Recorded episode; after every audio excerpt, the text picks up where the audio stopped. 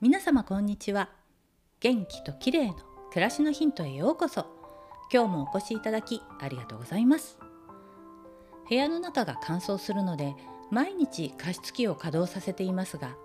加湿器って正しく使いこなすのは結構手間がかかるんですよね。メンテを適当にはしょって使っているとカビや菌を部屋中にばらまくことになりアレルギー性肺炎などを引き起こす恐れがあるんですね。最近加湿器肺炎などとも呼ばれているようです。そこで今日は加湿器についてです。加湿器はいろいろと販売されていますがきれいな水で加湿をしたいですよね。だからといってミネラルウォーターや浄水器の水を使うのは NG で塩素が入っている水道水を使用するのが正解。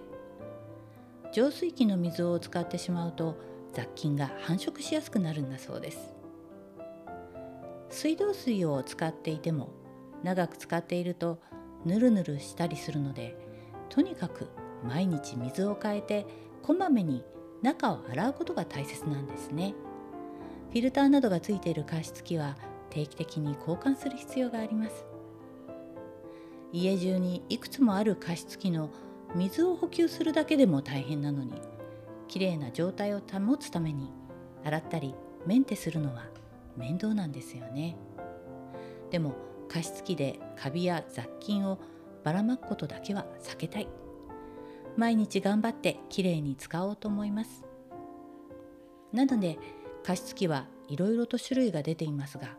私はよくわからない機能がついているものより掃除のしやすいシンプルな構造のものを選ぶようにしています。ちょうど昨日加湿器の新製品の発表会がありました。ウイルスや菌匂いなどを分解する光触媒を利用した加湿器でカルテックさんから12月20日に発売されるんだそうです。光触媒はお部屋の匂いや菌などを除去するためにすでにいろいろと利用されていますが加湿器の水の純度を保つためにも活用できるんですね。仕組みは水道水を専用カートリッジを通すことでカルキなどを除去した後今度はタンク内の光触媒の働きで高純度をキープする仕組みなんだそうです。高純度の水は顔にミストとして浴びてもよくそのためのアタッチメントも用意されているのだとか。なんだか良さげですがどうなんでしょう？カートリッジは数ヶ月ごとに交換しなくてはいけないようですがお手入れが楽で純度の高い水にこだわる人には良いかもしれませんね。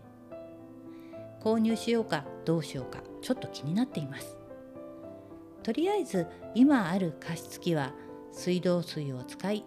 いつもきれいを保つようにしたいですね。今日は加湿器の水についてでした。最後までお聴きいただきありがとうございます。またお会いしましょう。友吉ゆきこでした。